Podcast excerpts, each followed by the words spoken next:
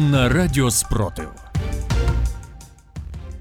Вітаю в студії Радіо Спротив. Працює Єва Френдліх. Сьогодні 6 березня, 376-й день повномасштабної війни, коли Україна захищає себе та весь цивілізований світ від російської агресії.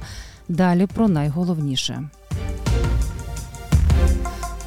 Рух жовта стрічка організував флешмоб на підтримку українського опору на окупованих територіях. Тисячі росіян хочуть стати частиною російського добровольчого корпусу. У Волновасі загарбники облаштували ремонтну базу у місцевому професійному техучилищі та примушують студентів окупованої Донеччини ремонтувати ворожу техніку. Про це повідомили в Генеральному штабі збройних сил України.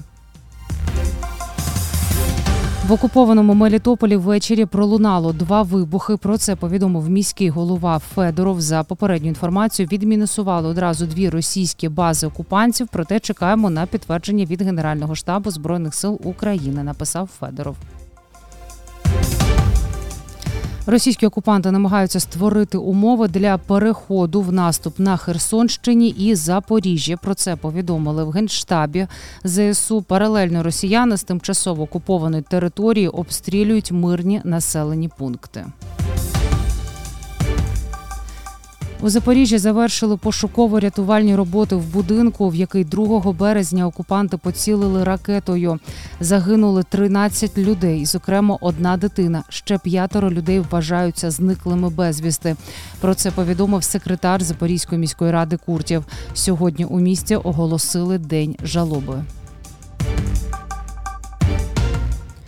У вищому військовому керівництві Російської Федерації назріває конфлікт через втрати та відсутність досягнень на фронті. Про це повідомили в генштабі. У лютому Путін присвоїв Мурадову звання генерал-полковника за доповідь про успіхи 155-ї бригади на вугледарському напрямку. Проте зараз Шойгу вимагає від генерала відпрацювати звання та взяти місто за будь-яку ціну. Керівництво бригади та солдати відмовляються знову йти в наступ.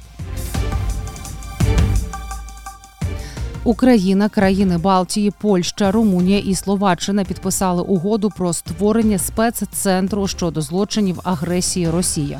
Про це повідомив радник офісу президента Михайло Подоляк.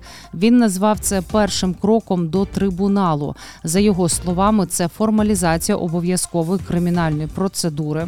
Далі країни приєднаються до спецтрибуналу. Автори війни, включно з Путіним, отримають вироки. Тисячі росіян хочуть стати частиною російського добровольчого корпусу.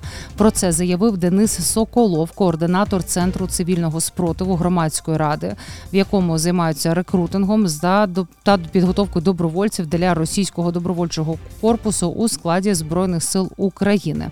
За його словами, кількість людей, які хочуть брати участь у війні, зростає. Дуже багато громадян Росії, росіяни, чеченці, черкеси, якути відчувають цю відповідальність відповідальність за собою. Від сьогодні по всій країні починається флешмоб Єдине серце України. Його організував рух Жовта стрічка, щоб підтримати людей, які чинять опір росіянам на тимчасово окупованих територіях. Аби долучитися до флешмобу, потрібно викласти у соцмережі фото з половинкою серця на тлі краєвиду свого міста з хештегом Єдине серце України та тегом Yellow Ribbon UA. Сили оборони України вдарили по вогневих позиціях окупантів на Кінбурзькій косі. Український вогонь ушкодив одну артилерійську гармату та реактивну систему залпового вогню. Тепер їх використовувати буде неможливо. За добу Сили оборони України знищили 650 російських окупантів. Більше за новинами слідкуйте в телеграм-каналі Радіо Спротив. З вами була Єва Френдліх. Зігріваємо один одного любов'ю. Віримо в Сили оборони України. І все буде Україна.